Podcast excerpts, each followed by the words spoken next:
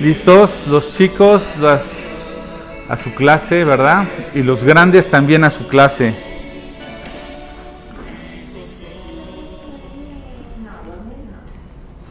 Ya, ya inicié la transmisión para aquellos que nos siguen cada domingo, 12.30. Eh, Tratamos de ser puntuales esta vez. Gracias por acompañarnos.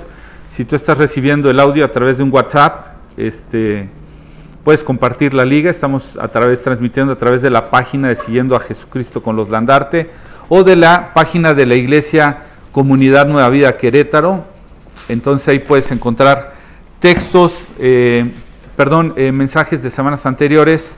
Puedes encontrar, eh, si no has seguido las series que hemos tenido, si quieres saber de qué estamos hablando, puedes encontrar las grabaciones, puedes compartir desde tu desde tu dispositivo, ya sea en un link a través de WhatsApp, por si quieres que alguien más lo conozca, o si deseas, eh, hazme saber por medio de un mensaje que tienes el deseo de recibir el audio o que deseas este, tener link para compartirlo con alguien más.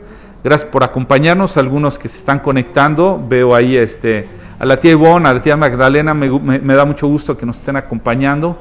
Y bueno, vamos a, vamos a alistarnos, ustedes saben que es nuestro segundo domingo presencial. Gracias por el esfuerzo que hacen algunos por acompañarnos. Algunos este, se ausentaron, pero bueno, poco a poco creemos que Dios va a ir añadiendo a su iglesia a los que habrán de ser salvos. Así lo dice. Y recordarán que la semana pasada hablamos acerca de la amistad, una amistad, una amistad que agrega valor, ¿verdad? Esto no tenía que ver con la serie que, que veníamos previamente manejando, hablando. La serie, como algunos lo recuerdan, le iniciamos hace tres semanas, se llama Como Jesús. Ese es el nombre de la serie, está basada en la carta que el apóstol Pablo, por dirección del Espíritu Santo de Dios, escribe eh, a, la, ciudad, a, los hermanos en, Filipenses, perdón, en Filipos, a los filipenses. Esto lo vas a encontrar si eres, es la primera vez que tú eh, tomas una Biblia, que tú escuchas un mensaje de la palabra de Dios. Esto lo vas a encontrar en tu Biblia a través de la carta de Filipenses en el Nuevo Testamento. Es más o menos casi una parte final de tu, de tu Biblia en el Nuevo Testamento. Saludos a mi amigo Manuel, Manolo. Manolo, gracias por acompañarme, amigo, te, te aprecio mucho. Este, entonces, Filipenses es una carta que escribe el apóstol Pablo, inspirado por el Espíritu de Dios, ¿verdad? Ya hablamos del capítulo 1 en los dos primeros mensajes. Bueno, ahora nos vamos a centrar para que vayas buscando Filipenses capítulo 1, versículo 27. A partir del 27 nos vamos a seguir hasta el capítulo 2, 11. Entonces es la, el texto base, como muchos lo conocen. 1, ajá, capítulo 1, versículo 27. Desde ahí vamos a darle lectura hasta el 2.11.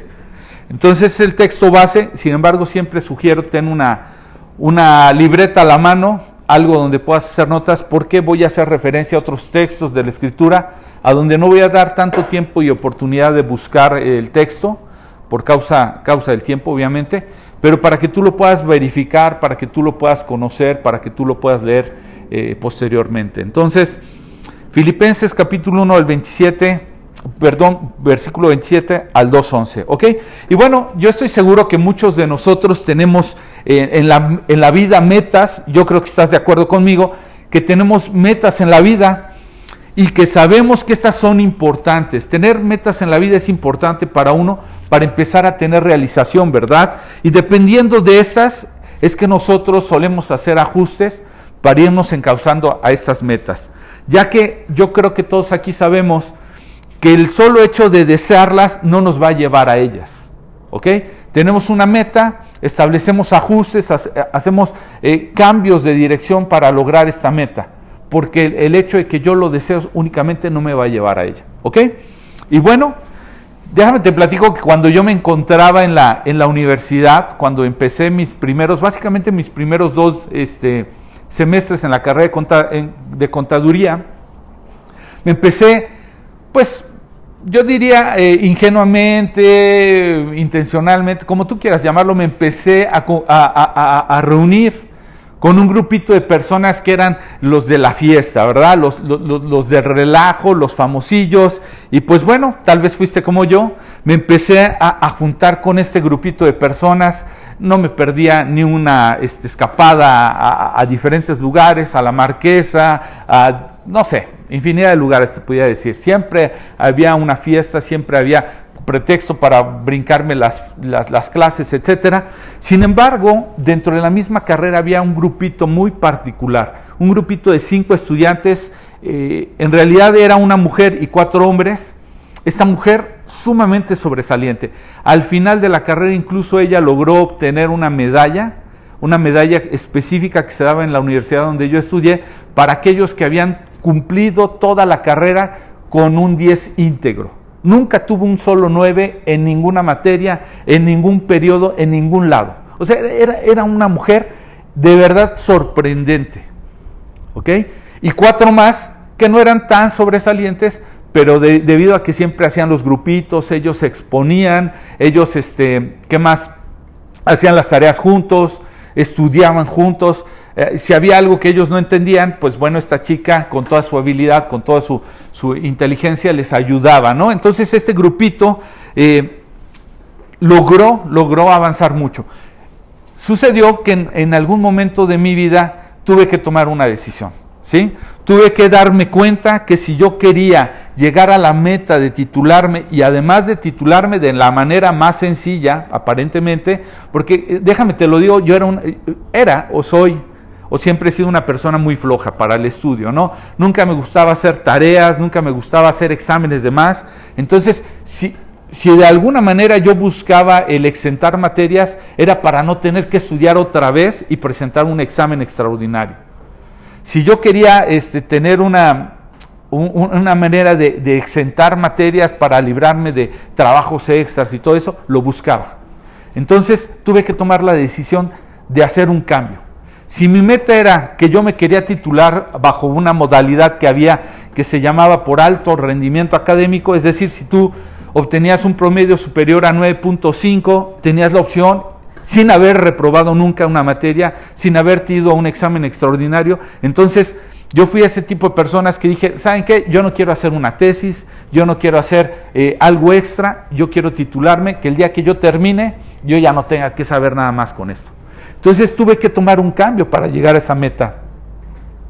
Eso implicó que yo tuviera que tomar eh, clases eh, eh, intersemestrales, se llamaban. Me tuve que despegar de mi generación al punto que yo tomaba unas clases cuando todos estaban de vacaciones, yo adelantaba materias. Entonces eso hizo un, desfase de este grupito de personas, que te digo, de estos cinco que eran muy dedicados a la escuela. Entonces yo me desfaso mi generación y de este grupito cuando llega el tiempo, yo termino mis materias, las adelanto, entonces no tenía forma de titularme. ¿Por qué? Porque tenía que esperar a que la generación me alcanzara y, adentrarme a la, ceremonia de titulación de esa generación. Entonces tuve que esperar un poco por, por el proceso que yo decidí. Finalmente llegó el día de la ceremonia, una ceremonia particular para todos los que se titulaban por esta modalidad de alto rendimiento académico, y entonces pues había lugares reservados por carrera. Y pues estos, eh, recuerdo la expresión de este grupito de cinco personas, de, esta chica y cuatro más, que de pronto pues me paro yo con mi, toga, mi birrete, este, me llevo mi traje y, de repente llego a la fila así yo buscando entre, entre pues juntaban a todas las carreras de, de, las diferentes, de los diferentes planteles de la universidad donde yo estudié en un lugar muy amplio. Entonces este, llego buscando mi lugar sin ubicar a las personas y, recuerdo cómo ver la fila y ver los espacios y estos chicos, cinco chicos sentados, y de repente yo así buscar como que mi nombre y volteo y veo su expresión así como diciendo, bueno, ¿y este tipo qué hace aquí? Como que te equivocaste, ¿no? Como que no tienes nada que ver aquí. ¿Por qué?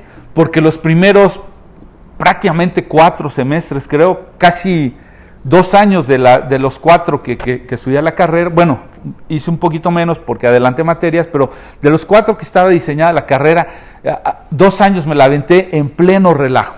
De alguna forma no reprobé, de alguna forma logré eh, mantener el promedio, pero me di cuenta que si yo seguía ese ritmo, si yo seguía por ese camino, nunca iba a lograr la meta que yo me había propuesto. Entonces tenía que hacer un cambio, ¿de acuerdo?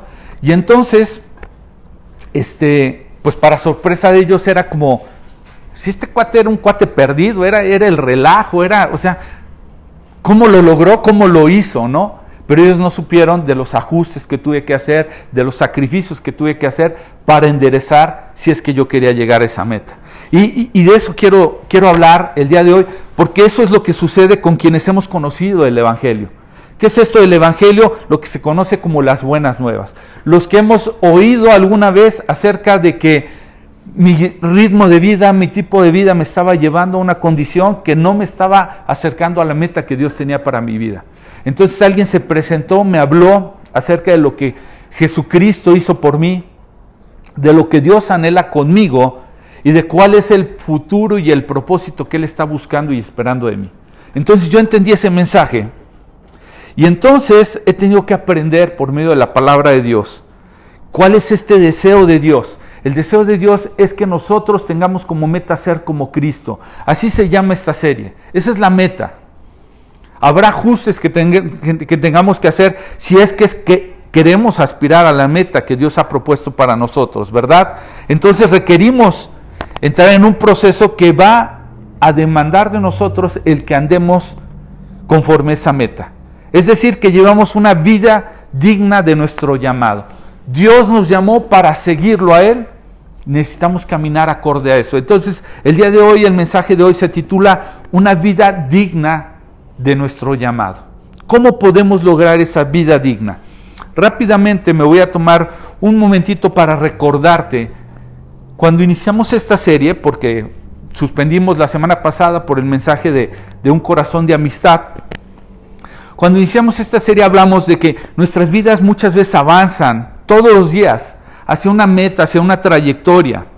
Y cada una de las cosas que nosotros hacemos, las cosas que pensamos o que nosotros eh, tomamos para referencia o en la que ponemos nuestro enfoque, son las que determinan la dirección y el destino de nuestra vida. ¿De acuerdo? Todo tiene un efecto en el destino a donde vamos a llegar. Entonces, ¿en quién nos estamos convirtiendo? Debiera de ser una pregunta que de vez en cuando debiera de, llevarnos a detener. Hey, Luis, ¿en quién te estás convirtiendo? ¿Realmente era lo que tú aspirabas, era hacia donde tú querías caminar? ¿O a lo mejor estás separado de la idea de la, de la que tú estabas esperando? ¿Ok? Entonces esta pregunta la debiéramos de responder de vez en vez, revisando dónde estamos y qué tanto hemos hecho para ver si realmente estamos en la dirección. En la carta a los filipenses, el apóstol Pablo, empezamos a ver cómo Dios nos anima por medio de Pablo a que en cada situación, en cada circunstancia, sin importar cuál es el desafío, sin importar los obstáculos o las dificultades, nuestra meta, nuestro objetivo es llegar cada vez a ser más como Cristo. ¿Ok? Entonces el primer mensaje que vimos se trataba acerca de que Dios está trabajando. Lo puedas ver, no lo puedas ver, Dios está obrando con cada circunstancia para formarte acorde al carácter de Cristo. La segunda semana, el segundo mensaje, si tú no tuviste oportunidad de verlo, de seguirlo, lo tenemos ahí en la página. Eh, escúchalo. La segunda semana hablamos cómo aún en las batallas aún en los retos, en las circunstancias que enfrentamos, Dios sigue cumpliendo con su plan. Aunque tú creas que esto se salió de control, aunque tú creas que todas las cosas están volteadas de cabeza, Dios de todas maneras sigue obrando. Sigue exactamente cumpliendo lo que Él se propuso. ¿Ok? Entonces, el día de hoy, el tercer mensaje es que vamos a abrazar esa idea de caminar dignos conforme ese llamado. ¿Y cómo se puede lograr esto? Bueno, tenemos que o debemos de abrazar la unidad, abrazar el amor y la humildad para vivir esa vida digna a nuestro llamado. Tres cosas, unidad, amor y humildad. Sin estos tres elementos que están en el carácter de Cristo, difícilmente vamos a vivir una vida digna del llamado que nos ha hecho para ser como Cristo. ¿Ok? Entonces, ahora sí, Vamos a ir leyendo poco a poco la carta a los filipenses del capítulo 1, versículo 27 al 2.11. Y, te digo del número 1.27, porque algunos que tienen su Biblia a su mano se darán cuenta que pareciera que cambia de tema. Y yo no sé si te lo has preguntado, ¿alguno de ustedes se ha preguntado por qué es que la Biblia está dividida en capítulos y versículos? ¿Desde dónde viene esto? ¿Alguna vez te has preguntado? ¿No? ¿Ni idea? ¿No, ¿No te importa? No sé, pero la verdad es que es útil. Bueno, sí sé, sí sé, pero a lo que me refiero es que es, útil, nos ayuda a ubicarnos, a estar todos centrados en, en, Pero es sorprendente que más o menos tomó 1500 años para que un hombre se le ocurriera empezarle a dar esa clasificación y poco a poco fue aceptada. Pero bueno, fueron 1500 años en donde literal prácticamente se tenían los rollos, los textos que conforman la Biblia. Si tú es la primera vez que escuchas esto, la Biblia se compone de varios libros, de varias cartas, y, estas fueron compiladas y fueron validadas acorde a las diferentes copias, y así es como hoy día ya tenemos algo que le llamamos Biblios o Biblia, el conjunto de libros. Pero bueno, eh, pues yo voy a respetar a este hombre por la clasificación que dio, pero te doy un poquito de contexto desde el versículo 27 porque pareciera que nada tiene que ver. Lo último que hablamos en el último de los mensajes nos da una idea. Y una de las cosas que el apóstol Pablo va a hacer entre el capítulo 1 y el capítulo 2 de Filipenses es que en el capítulo 1 él se enfoca de, en tratar de centrarnos en, Dios, en qué Él está obrando. Pero ya en el capítulo 2 Mayormente Pablo, a través, Dios a través de Pablo, lo que está haciendo es tratando de centrarnos en los demás. Toma nota de eso. Ahora Dios está deseando que pongamos atención ya sobre los demás. Por eso es que voy a retomar un poquito el versículo 27 del capítulo 1 para entender el contexto. Dice el versículo 27 del capítulo 1 de Filipenses, dice, pase lo que pase. ¿Entiendes esa expresión? Es no importa lo que venga, pase lo que pase, compórtense de una manera digna del Evangelio de Cristo. Es decir, no importa si estás de buena, si estás de mala, si las cosas están saliendo, si no están saliendo, tu llamado es a comportarte de una manera digna del Evangelio de Cristo. Dice, de este modo, ya sea que vaya a verlos o que estando ausente, solo tenga noticias de ustedes, sabré que siguen firmes en un mismo propósito, luchando unánimes por la fe del Evangelio y sin temor alguno a sus adversarios. ¿Sabes una cosa? Me voy a detener ahí un poquito. En el capítulo 1, básicamente Pablo está escribiendo desde la, eh, menciona que está desde la cárcel, la, la, guardia real está escuchando el mensaje por medio de él, pese a que saben que está preso, cuál es la razón por la que está preso. Entonces, como verás, hay adversidad para que compartamos el mensaje. Allá afuera hay mucha adversidad. Pero sabes una cosa, Pablo está escribiendo esto porque también conoce que dentro del pueblo de Dios, dentro de su iglesia de Cristo, dentro de los que nos reunimos aparentemente con un mismo propósito, también hay adversidad, también hay lucha. Entonces él está diciendo, repito, dice, siguen firmes en un mismo propósito. ¿Cuál es el propósito? El propósito del Evangelio de Cristo, el mensaje de Cristo. Dice, luchando unánimes, es decir, unidos por la fe del Evangelio. Pablo reconoce que hay una, un problema y lo vamos a ver más adelante, pero además de todo menciona el versículo 28 y sin temor alguno a sus adversarios. Es decir, cada vez va a haber más resistencia. Es más, yo no sé cuál ha sido tu experiencia, pero estoy seguro que has experimentado algo parecido. En el momento en el que tú decidiste buscar y seguir a Cristo, se levantaron eh, oponentes a que tú lo hagas. Recuerdo en ocasiones eh, yo empezaba a buscar mucho de Cristo y me voy a tomar un momento rápido para, para mencionártelo, pero cuando empecé a buscar de Cristo, le empecé a hablar de Cristo a mi mamá y sabes qué, mi mamá al principio, bueno, dijo, bien, si eso te sirve, está bueno, qué bueno que te trae paz, que te está cambiando. Cuando me vio cada vez más interesado por las cosas de Cristo, incluso eh, hacer referencia a mi Biblia, aportar mi Biblia, mi mamá llegó un momento en que me paró. Y para quienes conocen mamá se extrañarían de que hubiera tomado una posición así. Pero sabes que me dijo una vez, me dijo, ¿sabes qué? Prefiero verte antes que con una Biblia con una caguama en la mano. O sea, yo dije, ¿es en serio?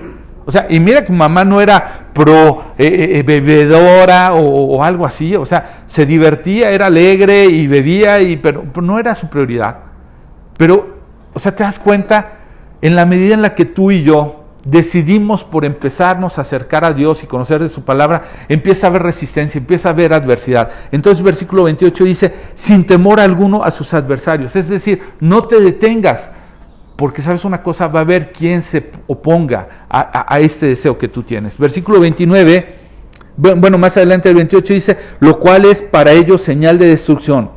Para ustedes, en cambio, señal de salvación, y esto proviene de Dios porque a ustedes se les ha concedido no solo creer en Cristo, sino también el sufrir por Él, pues sosteniendo la misma lucha que antes me vieron sostener y que ahora saben que sigo sosteniendo. Tomé esa porción nada más para ligar la idea. Es, él está esperando que tengamos el mismo propósito y que tengamos, estemos unánimes por el Evangelio. ¿Ok? Él está exhortándonos a mantener la unidad.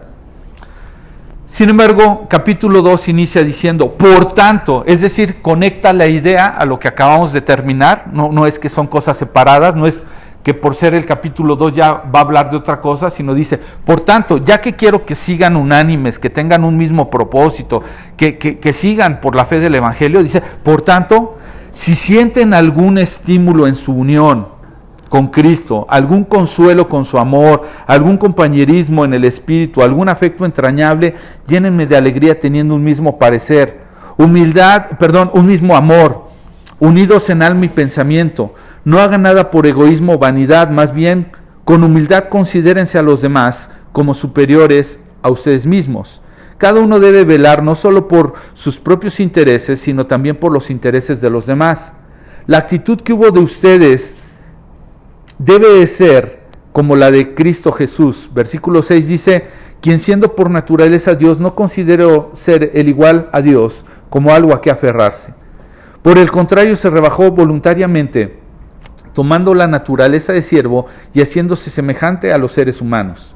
Y al manifestarse como hombre se humilló a sí mismo y se hizo obediente hasta la muerte y muerte de cruz.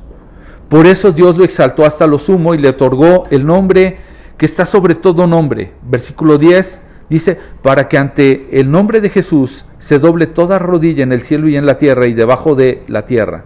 Toda, la lengua, toda lengua confiese que, que Jesucristo es el Señor para gloria de Dios Padre. Entonces, quiero que tomes atención en una cosa principalmente, para vivir una vida digna, acorde a nuestro llamado, debemos de considerar lo que está iniciando Pablo a través del capítulo 2, versículo 1. Él nos exhorta a mantener la unidad, punto número uno.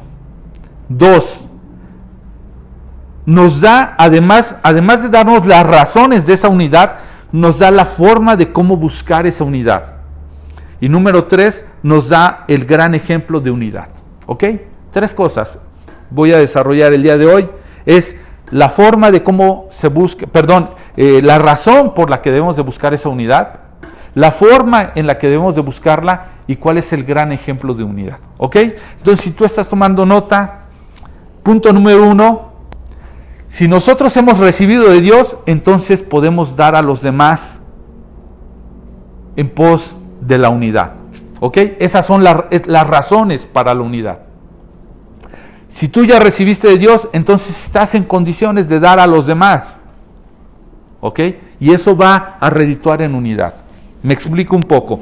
Filipenses otra vez, capítulo 2, versículo 1 y 2, toma nota, dice, por tanto, si sienten algún estímulo en su unión con Cristo, algún consuelo en su amor, algún compañerismo en el espíritu, algún afecto entrañable, llénenme de alegría teniendo un mismo parecer, un mismo amor, unidos en alma y pensamiento. Y Pablo, si tú estás leyendo esto a través de una nueva versión internacional, para aquellos que lo escuchan por primera vez, la Biblia originalmente estaba en algunos idiomas como el, hebreo, como el griego, como arameo, algunas porciones. Después en algún momento se transcribió en latín. Y tú y yo, hasta algún momento cuando inicia la, la, este, la imprenta, alguien se dio a la tarea de traducirla al español. Las primeras versiones fueron algunas versiones, pero algunos traductores como eh, eh, Valera, eh, Valera, un hombre apellidado Valera, o, o, Casiodoro de Reina, otro hombre que colaboró, tradujeron en una versión que se llama Reina Valera normalmente, y hay versiones 1909, me parece, 1960, hay otras versiones. Y existen otras como la nueva versión internacional o la nueva traducción viviente o muchas más, pero lo único que buscan es traer en ocasiones un lenguaje actual o un lenguaje, más acorde a eh, la región, la zona, sin perder el sentido de lo que dice. ¿ok? Entonces yo he estado leyendo un texto a través de una versión nueva, versión internacional. Sin embargo, si tú lees eso a través de una versión Reina Valera, te vas a dar cuenta que lo plantea de manera diferente. ¿sí? Entonces, eh, aquí dice, por tanto, si tienen algún estímulo, esto se entendería como una pregunta retórica. ¿Alguna vez has oído esta expresión de una pregunta retórica? ¿Sabes qué es una pregunta retórica? ¿Alguien? Levanta su mano. ¿No? Ni la menor idea que es, a qué se refiere una pregunta retórica. Te voy a dar un ejemplo, te voy a ilustrar esto. Una, una pregunta retórica, quienes somos casados, quienes alguna vez hemos tenido la experiencia y la dicha de convivir con una, una mujer, sabremos lo que significa que tu esposa, tu mujercita te pregunte, ¿todavía te gustó? ¿Sí? Tú sabes que la respuesta está implícita, ¿no? O sea, si tú te atreves a decir algo contrario a lo que ya ella está esperando dentro de la pregunta, sabes que está haciendo una bronca. No sé si me estoy explicando. Una pregunta retórica es eso, es cuando te pregunto algo ya dando por hecho la respuesta. Es decir, que la respuesta está implícita en la misma pregunta. Yo no sé si tengas aquí este, a la mano alguien que le quiera dar lectura al mismo inicio de la, de la, este, de la versión eh, Reina Valera, se van a dar cuenta cómo está planteado. No es un sí condicional, no es un sí de eh, con lo que inicia, pero te lo, te lo voy a leer, voy a, a ver si, si puedes dar lectura de favor, capítulo 1, versículo 1 y 2, perdón, capítulo 2. Capítulo 2, el 1 y el 2. Ajá. Dice, por tanto, si hay alguna consolación en Cristo, si algún refrigerio de amor, si alguna comunión del Espíritu, si algunas extrañas y misericordias, cumplid mi gozo, que sintáis lo mismo teniendo el mismo amor, unánimes sintiendo una misma cosa. Entonces es retórico, es si hay, yo estoy dando por hecho que lo hay. ¿Ok? En la versión, nueva versión internacional dice, por tanto, si tienen algún estímulo, lo plantea de la misma manera, y en otras versiones, como la nueva traducción viviente, eh, lo plantea de una manera que ya no parece tan retórico. Es como dando un hecho. Ya es más, le quita la, la, intención a la pregunta retórica. Es, yo doy por un hecho que tienes algún estímulo. Entonces, yo creo que todos los que estamos aquí, Alguna vez hemos experimentado esto. Dice, si alguno de ustedes eh, ha tenido un estímulo de unirse con Cristo, y voy a explicar esto, yo creo que nadie te obligó a estar aquí. Yo creo que incluso te has dado cuenta que ha sido Dios en una u otra forma quien ha propuesto, quien, quien ha movido tu corazón, que como diría la escritura, quien ha puesto ese querer como el hacer. Nadie te obligó, nadie te puso una pistola, sino ha sido Dios mismo estimulando en ti una unión con Cristo. A veces algunos creemos que fuimos nosotros quienes agarramos y dijimos, ok, creo que le voy a dar una oportunidad a Dios, creo que eh, le voy a dar una chance, voy a conocer de Dios. Lo que tú y yo no sabíamos es que era, realmente Dios por medio de su Espíritu Santo quien nos estaba estimulando a una unión con Cristo. ¿Estarás de acuerdo conmigo si tienes más conocimiento de la escritura, si has estado más cerca? Podrías reconocer que no es que tú lo amaste primero, sino como dice la escritura, fue Dios el que nos amó primero. Fue Dios el que nos atrajo a Él. Entonces, yo estoy seguro que ya has experimentado un estímulo de unirte con Cristo. Dice más adelante, si alguna vez has tenido algún consuelo de su amor, ajá, ¿alguien ha sentido el consuelo de Dios? Yo estoy seguro que sí. Entonces, si ya has sentido este consuelo, sabrás de qué estoy hablando. Compañerismo del Espíritu Santo. ¿Alguien ya ha sentido qué es sentirse acompañado del Espíritu Santo? ¿Alguien lo tiene claro? ¿Qué es esto de sentirse acompañado con el Espíritu Santo? Sabes que cuando uno reconoce a Cristo como su Señor, empieza a buscarle, empieza a conocer su palabra, empieza a orar, empieza a tener una relación con Dios, Dios por medio de su Espíritu Santo derramado en nosotros nos permite tener esa comunión, ese compañerismo. Y uno diría, ¿cómo es eso? Te voy a poner ejemplos. En ocasiones yo estoy seguro que has querido hacer lo que antes hacía, pero algo dentro de ti no te lo permite. ¿Sí? Y uno diría, perdóname Luis, pero eso le llamo yo conciencia. Yo te diría que no, porque antes de conocer a Dios, aún ahí estaba tu conciencia. Y tu conciencia misma tú la manipulabas. Y cuando te daba la gana agarrabas y decías, ¿sabes qué? Este conciencia, oye Luis, yo creo que eso no está bien, no es bueno para tu vida. Y, y uno empieza a negociar con la conciencia, mira, no lo hago tan seguido, que no sé qué. Y total que llega un momento en que acabas convenciendo a tu conciencia y acabas haciéndolo. Sin embargo, date cuenta, el compañerismo con el Espíritu Santo es diferente. El compañerismo con el Espíritu Santo es que Él te trae una verdad que a veces incluso ni te habías dado, te habías dado cuenta que ya estaba dentro de ti. En donde no hay negociación, en donde te dice esto es lo que agrada a Dios. Y tu conciencia estaba diciendo, yo ya te di chance, Luis, y tú por dentro, e, e, esa lucha que de repente hasta la grafican como entre un diablito y un, y un angelito y estás como la conciencia diciendo, ah, no va a pasar nada, nadie se va a dar cuenta, no le afecta a nadie, pero el Espíritu Santo de Dios agarra y dice, no hay negociación, eso no agrada. Te voy a dejar ver que si lo haces, lo vas a hacer con toda conciencia de que tú estás dando el consentimiento. Yo ya te anticipé que no está bien. ¿Has experimentado algo así?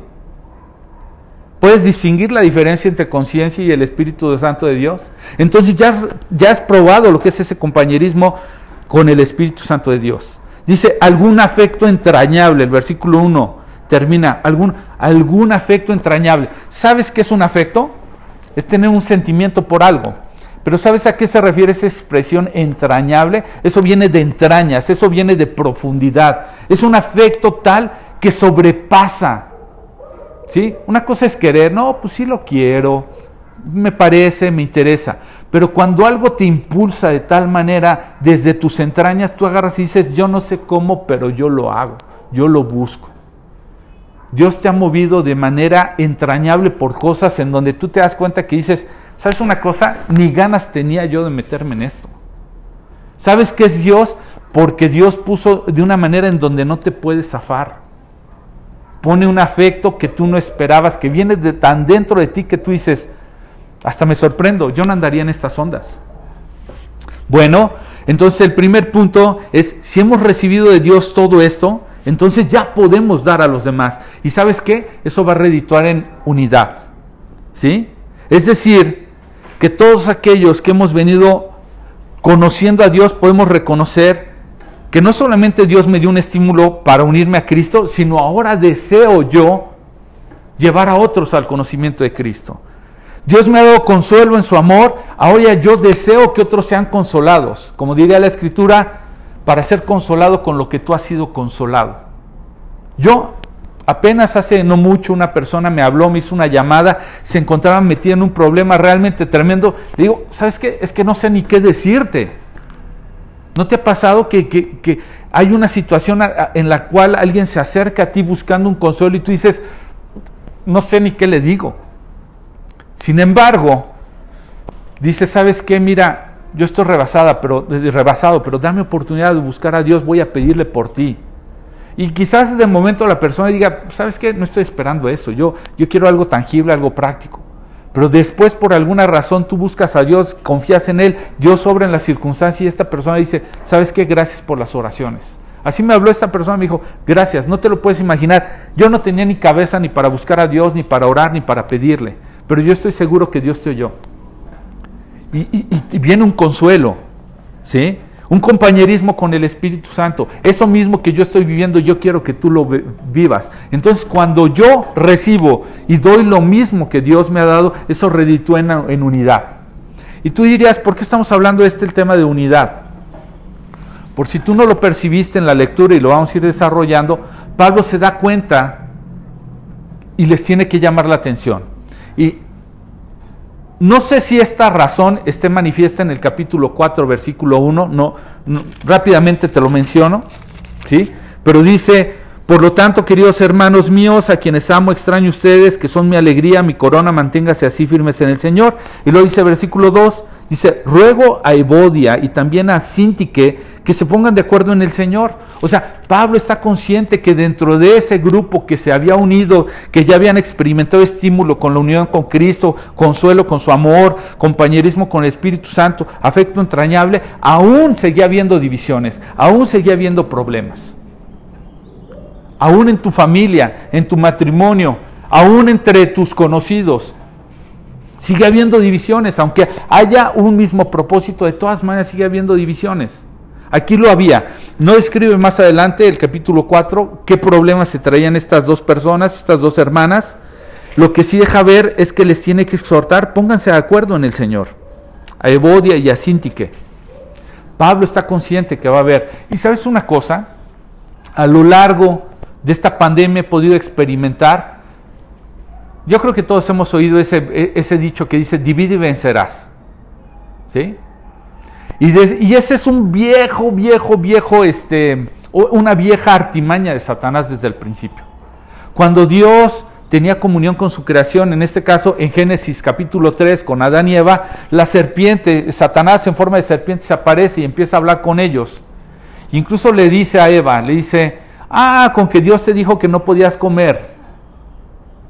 No, no, Dios le había dicho, puedes comer de todos excepto de este pero se lo plantea de manera diferente, no voy a huir por causa de tiempo, Génesis 3, pero una de las cosas que le siembra en el corazón eh, eh, eh, Satanás a Eva es que le dice, ¿sabes una cosa? Es que él sabe, él sabe, hablando de Dios, le dice Satanás, él sabe que si comes del fruto de ese árbol del conocimiento del bien y del mal, serás como Dios. Es decir, él quería poner enemistad entre Dios y su creación, dividir y desde entonces tú y yo hemos vivido con ese gran problema. No está en nosotros, no está en nuestra naturaleza. Y por eso es que es importante que si queremos ser como Cristo, tenemos que saber que si hemos recibido tenemos que dar porque estamos buscando la unidad. ¿De acuerdo? Entonces, fíjense cómo dice, llénenme, versículo 2, llénenme del capítulo 2, llénenme, llénenme, dice Pablo, de alegría teniendo un mismo parecer, un mismo amor, unidos en alma y pensamiento. Él está buscando unidad. Unidad, como lo decía antes de que iniciamos el mensaje, no significa igualdad o, uniformidad. Dios reconoce que tú y yo somos muy diversos. Sin embargo, cuando tenemos un mismo sentido, un, mismo propósito, seguimos el, el, Evangelio de Cristo, seguimos a Cristo, independientemente de cuál diferente seamos, vamos a mantener la unidad. ¿Ok? Entonces las razones, el punto número uno habla de las razones de por qué buscar la unidad. Es porque Dios nos ha dado esto, entonces nosotros debemos darlo y eso va a provocar unidad. Esas son las razones. Ajá. Lo que trae estímulo con unión a Cristo, lo que trae algún consuelo con su amor, lo que trae compañerismo con el Espíritu Santo, lo que trae un afecto entrañable, eso trae unidad. ¿Y sabes una cosa? Yo he vivido infinidad de estas experiencias. Y yo estoy seguro que tú también, y de manera diferente. Pero Dios nos ha llamado a ser iglesia, aún con esa diversidad, conservando esta unidad. Si ya recibimos eso, debemos de seguir dando eso. ¿Ok? Y la pregunta para ti, para mí en este momento sería, ¿te has detenido alguna vez a repasar estas cuatro cosas que ya has experimentado con Dios? Esto de esto de, perdón, es estímulo en una unión con Cristo, ¿te has detenido alguna vez a decir que ha representado que tú te uniste a Cristo y que Cristo te hizo parte de una iglesia? Qué importante. Yo estoy seguro que muchos de ustedes han pasado por una experiencia tal vez dolorosa, han asistido a una iglesia en donde las cosas se ven de manera diferente, no te sentiste parte, tuviste diferencias, llegaste a tener problemas con el liderazgo, con alguno de los asistentes. Pero eso no te debe de sacar del foco. Eso no te debe sacar del propósito que Dios buscó de unidad. Somos imperfectos. Todos estamos siendo transformados, no estamos terminados. No por ello te tienes que separar de Dios, ni mucho menos de su iglesia, nada más porque digas que es imperfecta. ¿Quieres saber una cosa? Te sorprendería leer cada una de las cartas de Pablo a las diferentes iglesias y en unas encontrarías, aquí hay divisiones. En Corinto había unas cosas tremendas, ¿no? Este, eh, relaciones que no eran permitidas. Y en otras iglesias, en, Gálatas, entre las salonicenses, había, en cada una había cosas. Y en todas las va a haber. Eso no te debe de llevar a tomar una decisión de decir, yo sí quiero con Dios lo que sea, pero con su iglesia no, no tengo nada que ver. Yo tengo muy malas referencias, si no en esa iglesia, en una que conozco, en una que oí, eso no te debe de llevar a eso. Si tú ya experimentaste, experimentaste esas cosas, tú debes de procurarlas para hallar unidad. ¿Cuánto más cuando estamos iniciando en este lugar? ¿Te has detenido a repasar estas cuatro cosas? Si no te has detenido a repasarlas, no las has valorado y si no las has valorado, entonces no las estás dando. Y eso da oportunidad a que seamos divididos. De verdad que me sorprende, te decía, cuando inició esta, cuarentena, esta pandemia, veía, es más, unidad hasta donde no me lo hubiera imaginado. No sé si llegaste a ver gente que ni se conocía y se ofrecía ayuda.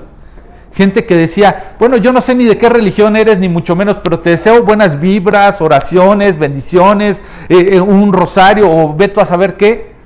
No me importa qué seas, pero yo te deseo lo mejor, que rápido salgamos de eso. Había unidad efímera, movida por emociones nada más, pero no con buenas intenciones. Conforme esto se fue agravando, ya cada vez cada quien se rasca con sus uñas, y ahora estamos polarizados. De hecho, es un reto decir, vamos a tener una reunión presencial. Sabrías que había corazones y gente que me escribió diciéndome, sabes, a lo mejor esto es bastante osado, bastante irresponsable de tu parte, creo que no es tiempo, no supiste de los picos, etcétera. Mientras tanto, otra gente diciendo, iglesias, te sorprendería iglesias dividiéndose, porque han perdido el propósito, el objeto. No, es que ya quieren reunirse, no, olvídenlo, qué responsables. Y otros diciendo, no, mira, si se quieren quedar en su casa, si quieren seguir teniendo el servicio como si fuera una serie de Netflix, que lo sigan teniendo. Si quieren oírlo a la hora de barrer, a mí no me importa. Yo quiero ir delante de Dios, en ese lugar que le llamo santuario, gente apegada a edificios. Entonces brotaron muchas diferencias entre nosotros como pueblo de Dios. Pero es porque hemos perdido de vista el propósito. Necesitamos caminar en unidad con dignidad a ese llamado que hemos sido invitados. Y para ello necesitamos, si hemos recibido estas cuatro cosas, necesitamos empezarlas a dar. Voy a seguir más adelante. Fíjate bien lo que está diciendo el Evangelio de Juan, capítulo 17. Toma nota, versículos 20 al 21. Dice, está el Señor Jesús orándole al Padre. Y le dice, versículo 20, no ruego solo por estos, ruego también por los que han de creer en mí, por el mensaje de ellos. Es decir, Él está rogando por ellos que eran sus apóstoles, pero dice, es Juan 17 del 20 al 21, dice, ruego por estos, hablando de sus discípulos, y ruego también por los que han de creer en mí por medio del mensaje de ellos, de los discípulos. Dice, para que todos sean uno, Padre, así como tú estás en mí y yo en ti, permite que ellos también estén con nosotros para que el mundo crea que tú me has enviado. El Señor Jesús está intercediendo por unidad nos ha llamado a vivir en unidad. ¿Ok? Jesús sabe este reto, como te lo dije, de lo que implica caminar en unidad. Llamó a discípulos con diferentes contextos, diferentes oficios, diferentes maneras de pensar. Tenía por un lado a un hombre que era de una secta de los celotes. ¿Sabes qué era un celote? Era un revolucionario, era un hombre que decía, vamos a revolotear a los judíos y nos los podemos echar a los romanos porque no estoy dispuesto a que nos sigan colonizando, que nos sigan gobernando. Estaban procurando una revuelta. Y tienes a un celote por un lado y tienes por otro lado a Mateo. ¿Sabes qué era Mateo? Un recaudador de impuestos, un republicano. Que era un republicano, era alguien que trabajaba para el imperio romano prácticamente a los ojos de los celotes, literal, era un traidor. Es, estás cobrándonos, exprimiéndonos, y tú crees que a lo mejor ni se conocían entre ellos. ¿Puedes imaginarte eh, alguna discusión entre ellos? Es como, ¡pum!, a, juntar a la pólvora con, la, con, el fuego. Pero el Señor Jesús sabía de, de diferencias. Y aún con ello lo procuró y vamos a acabar el mensaje con ello. Punto número dos, me, estoy prácticamente extendiendo, te ofrezco una disculpa. Punto número dos, la unidad se da cuando amamos y cuando somos humildes con los demás. Esa es la forma de, en la que podemos buscar la unidad. Cuando amamos y cuando somos humildes. Versículo 3 y 4 de Filipenses 2 dice, no hagan nada por egoísmo o vanidad, más bien con humildad consideren a los demás como superiores a, ustedes mismos. Versículo 4 dice, cada uno debe velar no solo por sus propios intereses, sino también por los intereses de los demás. ¿Te das cuenta? La primera mención es egoísmo. En la versión Reina Valera se está refiriendo a esto como contienda. ¿Sí? El egoísmo nos lleva a contienda. ¿Y sabes qué es esto? El egoísmo o la contienda es lo opuesto a amar. El egoísmo, por definición, ¿sabes qué es? Es un excesivo enfoque en mí mismo. Ajá. Un enfoque en el amor que me tengo a mí mismo. Nada que ver con los demás. A mí no me importan los demás. Primero yo y después yo. Ese es el egoísmo. Y Santiago en el capítulo 4, versículo 1 al 3, está hablando de cuáles son las razones que mueven ese egoísmo. Ajá. Y dice que esta contienda viene de estar enfocado en mis pasiones y en mis deleites. De eso vienen las guerras, las divisiones, dice Santiago. No lo voy a leer, ahí después lo lees. Dice, estar enfocados en ustedes mismos produce ese egoísmo. Eso no trae unidad. ¿Estás de acuerdo conmigo? ¿Sí? El amar que Dios quiere es el opuesto a ese egoísmo y es el ver a los demás como Él mismo los ve. Recordarás en el Evangelio de Mateo, dice acerca de estos dos grandes mandamientos que le preguntan cuál es el mayor y dice, bueno, amarás al Señor tu Dios, lo hablamos hace la semana pasada, ¿no? Y dice, y el segundo es semejante a estos, ama a tu prójimo como a ti mismo, es decir, que no haya un egoísmo, que Él sea como tú mismo. Hablamos de una definición, de, de, una de las definiciones de amor en el original, a través del eh, el griego se usa la palabra agape. Y esta palabra se refiere a un amor incondicional. Dios está esperando que lleguemos a derribar el egoísmo que hay en nosotros de tal manera que podamos amar a otros de manera incondicional, de manera ágape. Entonces, ¿te das cuenta? Dios nos está exhortando. Esto está Mateo 22, 29, este segundo mandamiento del que te hablo. ¿Sí? Si, si estás tomando notas, Mateo 22, 29, ama a tu prójimo como a ti mismo. Y ese ama se está refiriendo a ese ama de forma ágape. Cuando tú llegas a ver al otro como a ti mismo, ya no hay lugar para el egoísmo, ¿sabes? Ahora, fíjate la instrucción para combatir ese egoísmo que está dando Pablo. En el versículo 4 dice, cada uno debe de velar no solo por sus propios intereses, sino también por los intereses de los demás. Es decir, ya no pongas la mirada solo en ti, ¿qué hay de los demás? Esa es la solución, esa es la fórmula. ¿Quieres combatir el egoísmo? Empieza a ver por los intereses de los demás. Esta es la forma en la que podemos buscar la unidad. ¿Ok? Ahora, la pregunta para ti, para mí sería, ¿cuánto de lo que estoy buscando en la vida solamente está tomando en cuenta lo que yo quiero? ¿No estaré acaso hiriendo con eso a alguien más? ¿Recuerdas algún momento en donde solo pensando en ti, pensando en ti, llegaste a reconocer, híjole, por pensar en mí, no me daba cuenta que los estaba lastimando a mis hijos, a mi esposa, a mis compañeros en el trabajo, a quienes colaboran conmigo, mis empleados, si tienes un negocio, a mis vecinos? Cuando tú y yo nos detenemos a pensar en los demás, nos podemos dar cuenta cuán egoístas hemos sido cuán lejos hemos estado. Y voy a seguir con el segundo punto, la vanidad. En la versión Reina Valera se maneja como la vanagloria. ¿Y sabes qué es esta vanagloria? Es una palabra compuesta entre vanidad y gloria. Y, y algo vano es algo que no tiene valor. Es decir, una gloria sin valor. ¿Qué sería una gloria sin valor?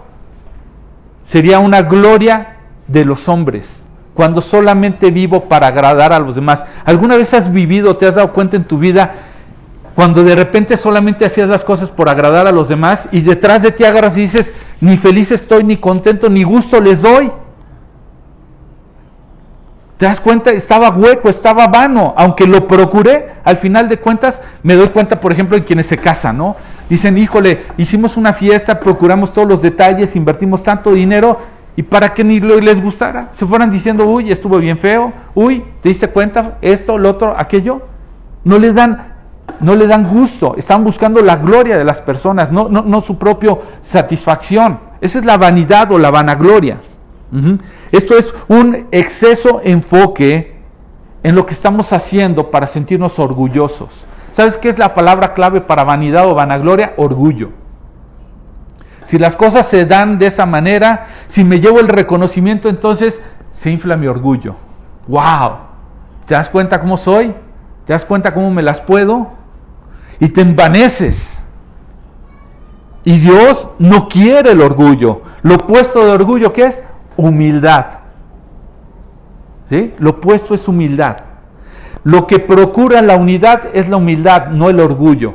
Levántate en un equipo de trabajo, levántate en tu familia, levántate en donde quieras, con orgullo y sabes una cosa, adiós unidad. Cuando no, y les voy a hablar y que yo y que no sé qué, ¿saben qué? Eh, ahorita vengo, bye. En un equipo de trabajo, ¿sabes qué? Yo no quiero colaborar. ¿Sí? Este cuate nada se está jactando. Eso no invita. Lo que sí invita a la unidad es la humildad, cuando alguien se percibe humilde. ¿Y qué es la humildad? ¿Qué es la humildad? Vamos a verlo. Ajá. Eh, eh, yo estoy seguro que la humildad no va a depender de que busquemos valor en nosotros mismos, ¿sabes? Lo que sucede con las personas que son orgullosas es que están buscando darse un valor a través de las personas. Pero el Señor Jesús, ¿sabes una cosa? Con frecuencia le reprochaba a los fariseos esa actitud de buscar el reconocimiento de los hombres. ¿Recordás el capítulo 6 cuando habla de la oración, cuando habla del ayuno, cuando habla del dar? Dice, no sean como los hipócritas. Buscan que los sean vistos, que por su cara, que por cuánto dan, tocan campana, que cómo oran y para que otros los escuchen. No sean como los hipócritas. No busquen ese reconocimiento, porque de mí, o, es decir, de Dios no van a tener respuesta. Dice, en resumen, si lo que quieren es reconocimiento hombre, ese va a ser su resultado. Pero de mí no esperen recibir nada. Eh, lo puedes ver incluso en el capítulo 15 de Mateo o en el 23 da muchos ejemplos. En el 23, todo el 23 de Mateo es un pegarle a los fariseos hipócritas, y hay de ustedes que hacen esto y que hacen lo otro, y, sepulcros banqueados y ponen cargas que ni siquiera ustedes pueden llevar. ¿Por qué? Porque ellos se sentían orgullosos de llevar una vida religiosa de esa manera. Pero el Señor Jesús, por medio de Pablo en el capítulo en el capítulo 2 versículo 3 nos dice la fórmula, ¿cómo podemos buscar esa humildad? Dice, más bien con humildad consideren a los demás como superiores a, ustedes mismos. ¿Sabes una cosa? Alguien no lo sabe, por primera vez en la vida lo voy a decir, pero mucha gente que me conoce no sabría que yo les digo jefes. No sabría por qué les digo jefes. En vez de decirles, hey amigo, ¿qué pasó, brother? Digo, ¿qué hay, jefe? Porque sabes una cosa, Dios me ha llamado a servirle y el lugar a donde me ha llamado a servirle es a través de las personas. Y la forma en la que yo les sirvo es reconociendo que no se me olvide que yo estoy para servirles a ellos, para que ellos reciban de mí. Porque el día que crea que yo vengo a mejorar sus vidas, que yo les voy a resolver, me voy a empezar a enorgullecer. Y voy a decir, ah, gracias a mí, Él es lo que es. Gracias a mí Él supo lo que supo. Y entonces yo mejor les digo, para estarme recordando que yo vine a servir, les llamo jefes. ¿Qué pasó jefe? ¿Qué se te ofrece? Y con frecuencia lo hago para no olvidarme de esto, porque sabes una cosa, debo de tener, considerar a los demás, versículo 3, a los demás como a superiores a mí mismo. No porque no conozcan de la Biblia o de lo que yo sé hacer o de lo que yo mejor conozco y tengo experiencia, significa que yo me puedo enseñorear. Jesús no me llamó a eso. Romanos capítulo 12, versículo 3 nos está exhortando, dice, que nadie tenga más alto sentido de sí que el que debe de tener, sino que piense de sí con cordura conforme a la medida de fe. Es decir, que no te creas más. Es más, ¿quieres una definición simple de humildad? Humildad significa alguien que no piensa de sí mismo, ni más ni menos. ¿Sabes que hay gente que no es humilde porque se hace el pobrecito? ¿Conoces un tipo de persona que toda la vida anda por la vida casi no casi buscando que todo el mundo se compadezca de sus lamentaciones? que él mismo se quisiera decir, sí, ¿verdad? Pobrecito, y casi que él mismo se quisiera dar unas palmaditas cuando está hablando contigo. Eso no es ser una persona humilde. Tampoco aquel que se cree mucho, aquel que dice, no hombre, yo y, y, yo sé, y yo hago, y yo esto, y yo lo otro. En otras palabras, una persona humilde es que no piensa ni más ni menos de sí mismo sino que además no está pensando en sí mismo, está pensando en los demás. Esa es una persona humilde. ¿Ok? Entonces, ¿cómo vamos? ¿Cómo vamos con esto? ¿De andar por la vida pisando a cuanto nos encontramos en el camino? ¿O por el contrario, qué tanto te gusta pensar que no eres nada en la vida y que a veces eh, eh, das lástima a los demás para sentir que otros te puedan dar un poquito de valor? ¿Te gusta reflejar que eres el pobrecito? ¿O te gusta reflejar que eres el, me las puedo todas? ¿Cómo andas? ¿Sí? Contender, contienda, se refiere a egoísmo. Yo peleo porque tengo que demostrar que todo debe de apuntar a mí, no a ti. Y orgullo tiene que ver con vanidad o vanagloria, es decir, me concentro en la gloria, en lo que yo he logrado para que tú lo notes. Apenas platicaba con el instructor que tengo ahí en el gimnasio donde voy, dice que su papá apenas hacía unos años este, de dejar de ver un amigo, no tenía mucho tiempo, se encontró con el amigo y toda la vida le han llamado el gato y le dice, ¿qué pasó gato? ¿Cómo estás? Y volteó y le dijo, ¿qué te pasa? Ingeniero Gutiérrez o no sé cómo se llamaba. Dijo, oye, por favor, Toda la vida nos hemos tratado, ¿no? ¿De dónde me vienes con que ingeniero? Dice que su papá, le puede mucho que no le digas ingeniero, no, ¿sabes qué? A mí me costó, yo me quemé las pestañas, yo estudié. Eso no te da ni te quita, ¿sí? hay un reconocimiento por tu estudio, pero tú sigues siendo una persona. Digo, ese hombre se extrañó porque dice, toda la vida nos hemos identificado así, ahora de cuándo acá, ¿no? Pero sabes una cosa, a mí las dos cosas, tanto contender, como ser orgulloso, me ha dejado infinidad de sabores de boca muy malos, especialmente en mi relación con mi esposa. ¿Sí? Me ha pegado durísimo. Tengo infinidad de recuerdos como en mi relación con mi esposa, tanto el contender como el tener orgullo me ha generado unos daños tremendos. Y muchas de esas peleas, te lo aseguro que he ganado. Y que he ganado por buena ventaja, te diría. Pero por orgulloso y por no poner atención a la contienda me he perdido de vista que en cada una de esas batallas a la que he ido perdiendo cada vez más ha sido mi esposa. Eso no procura la unidad, ni el orgullo ni la contienda. Podré ser el mejor en discusiones con ella y tener muchísimas de las victorias, pero eso nunca me está acercando cada vez más a su corazón, porque en ellas cada vez más me he ido separando de ella. Entonces es de pensarse. Punto número tres, gracias por tu paciencia y por el tiempo. Punto número tres, si estás tomando nota. El gran ejemplo de unidad es un gran ejemplo. El que tú y yo debemos de aspirar a ser como Cristo. Filipenses capítulo 2, versículo del 5 al 11. Dice, la actitud de ustedes debe de ser como la de Cristo Jesús, quien siendo por naturaleza Dios, no consideró ser igual a Dios como algo a que aferrarse por el contrario, se rebajó voluntariamente tomando la naturaleza de siervo y haciéndose semejante a los seres humanos. Y, al manifestarse como hombre se humilló a sí mismo y se hizo obediente hasta la muerte y muerte de cruz. Por eso Dios lo exaltó hasta lo sumo y le otorgó nombre que está sobre todo nombre, para que ante el nombre de Jesús se doble toda rodilla en el cielo y en la tierra y debajo de la tierra y toda lengua confiese que Jesucristo es el Señor para gloria de Dios Padre. Oír esto de cómo se rebajó voluntariamente tomando la naturaleza de siervo, haciéndose semejante a los seres humanos. ¿Te puedes imaginar? Ese Dios todopoderoso, ese creador de todas las cosas, limitándose al cuerpo de un ser humano que no puede a veces ni amarrarse las agujetas. ¿Te das cuenta de la magnitud? Ese Dios omnipresente que pudiera estar en cualquier lugar, se limitó a un espacio físico a donde no podía estar en todos los lugares. Ese Dios que es el principio y el fin, que no tiene tiempo, se tuvo que limitar un tiempo, a 30 años entre nosotros, a llevar una etapa de vida desde que nace hasta llegar al tiempo en que fue a la cruz, a llevar un proceso. Ese Dios que no tendría que rendirle cuentas a nadie, se tuvo que sujetar aún a sus propios padres. Tuvo que depender de que alguien le limpiara el pañal o la pompi. Perdóname si eso te ofende, pero quizás nunca has imaginado, porque te gusta verlo en el pesebre nada más, pero ese bebé hacía popó y comía y dependía de que alguien le diera de comer y que alguien lo cuidara.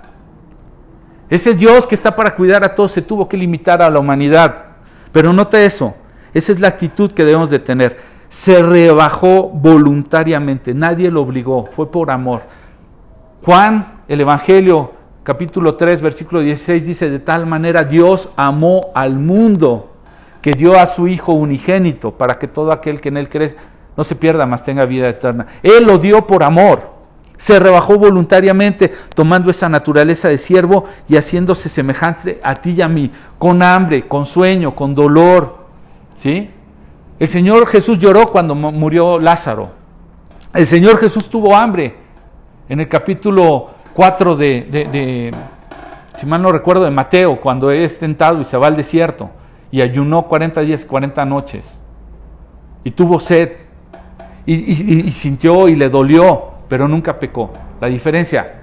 Para aquellos que dicen, ah, es que era Jesús, ah, Él era Dios, ¿sabes una cosa? Dice aquí el versículo, que además que se hizo semejante a nosotros, dice que se humilló, que se hizo eh, obediente hasta la muerte. Pero lo que dice el versículo 6 es importantísimo. Quien siendo por naturaleza Dios, Él era Dios, no consideró quedarse con esa naturaleza como algo a que aferrarse, sino más adelante dice el, versículo 7, por el contrario se rebajó, es decir, en otra versión, la Reina Valera 60 dice se despojó a sí mismo, es decir, se quitó de esa naturaleza.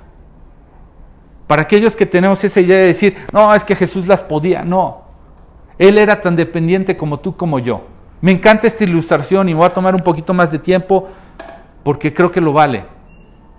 Estaba en una ventana un niño eh, en una noche muy fría, estaba nevando y estaba viendo hacia afuera un arbolito y veía como un pajarito viendo hacia adentro de su casa una chimenea, un lugar confortable, quería meterse y se estampaba contra la ventana todo el tiempo.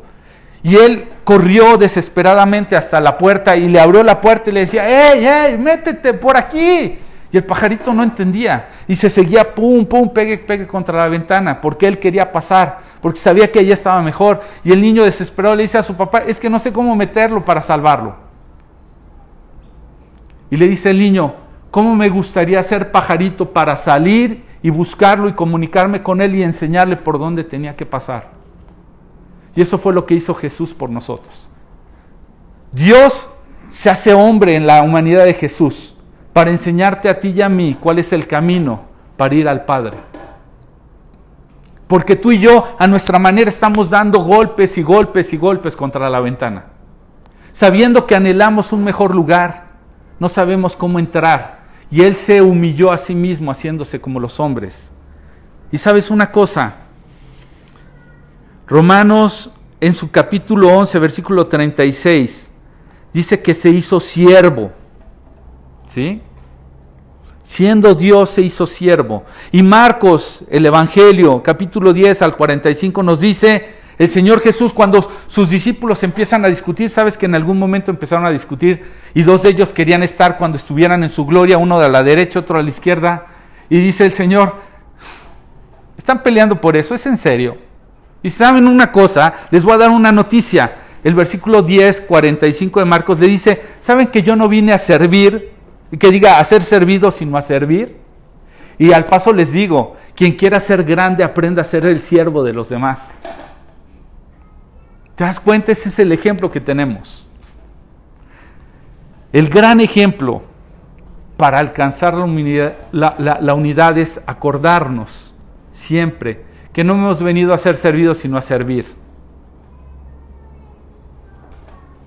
Nota lo siguiente, los discípulos en ese versículo 43 están luchando por quién es el más grande y él les dice, en el mundo hay quienes se enseñorean de los demás, pero ¿saben qué? Aquí es diferente. Aquí quieres ser grande, aspiras a ser grande, yo no tengo problema con eso. Empieza por servir. Empieza por servir. Y Juan, el Evangelio de Juan, en el capítulo 13, del versículo 1 al 22, trae un pasaje que es inevitable en este momento. Muchos lo conocen hasta sin saber de la Biblia. ¿Sabes cuál es? Cuando el Señor Jesús le lava los pies a los discípulos. Y hay cosas bien interesantes, incluso tengo un mensaje relacionado con eso, me lo voy a brincar naturalmente para causa del tiempo, pero quiero centrar tu atención en un par de detalles nada más. Sabes que en esos tiempos del Señor Jesús, el que lavaba los pies a los invitados era una cortesía, y no de cualquiera, solamente de quienes tenían esclavos, quienes eran ricos. Y era una cortesía para tus invitados para hacerlos sentir bien, porque como sabes andaban en sandalias por terracerías, se ensuciaban los pies, sudaban, que al paso las mesas no eran elevadas, te recostabas de ladito, entonces los pies tuyos le quedaban al vecino y como que para comer no era muy cómodo. Entonces para reconfortar, el amo, el, el dueño de la casa, en una cortesía le pedía a uno de sus esclavos que les lavara los pies.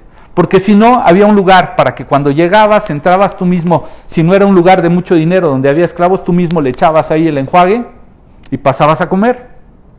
Pero si este lugar era un lugar de ricos, tenía esclavos, además no cualquier esclavo, el esclavo de menor rango era el que lavaba los pies. Era la posición más humillante. Entonces lo que Jesús está haciendo es un escándalo. Al punto en que en el mismo pasaje lo vas a ver, uno de sus apóstoles agarra y le dice, no, no, espérame, ¿cómo que me vas a lavar los pies? No, no inventes. Y le dice el Señor Jesús, ajá, te, te, te relato un poquito. Le dice, Jesús sabiendo quién era, se ciñe una toalla, es decir, se amarra una toalla a la cintura como esclavo, él se humilla y empieza a lavarle los pies. Algunos dicen que la costumbre es que echaban los pies hacia atrás y ni le ponías atención quién era el esclavo. Simplemente el esclavo pues llegaba y, con permisito. No, no es que agarraban y se volteaban y subían los piecitos, ahí lávamelos. Pero aunque tú estabas sentado y ni te enterabas, de repente sentías ya algo, agua calientita y alguien que te estaba lavando, ni te dabas la molestia de decir, ¿qué hubo, Juan? Gracias, este, ahí te va una propina. No.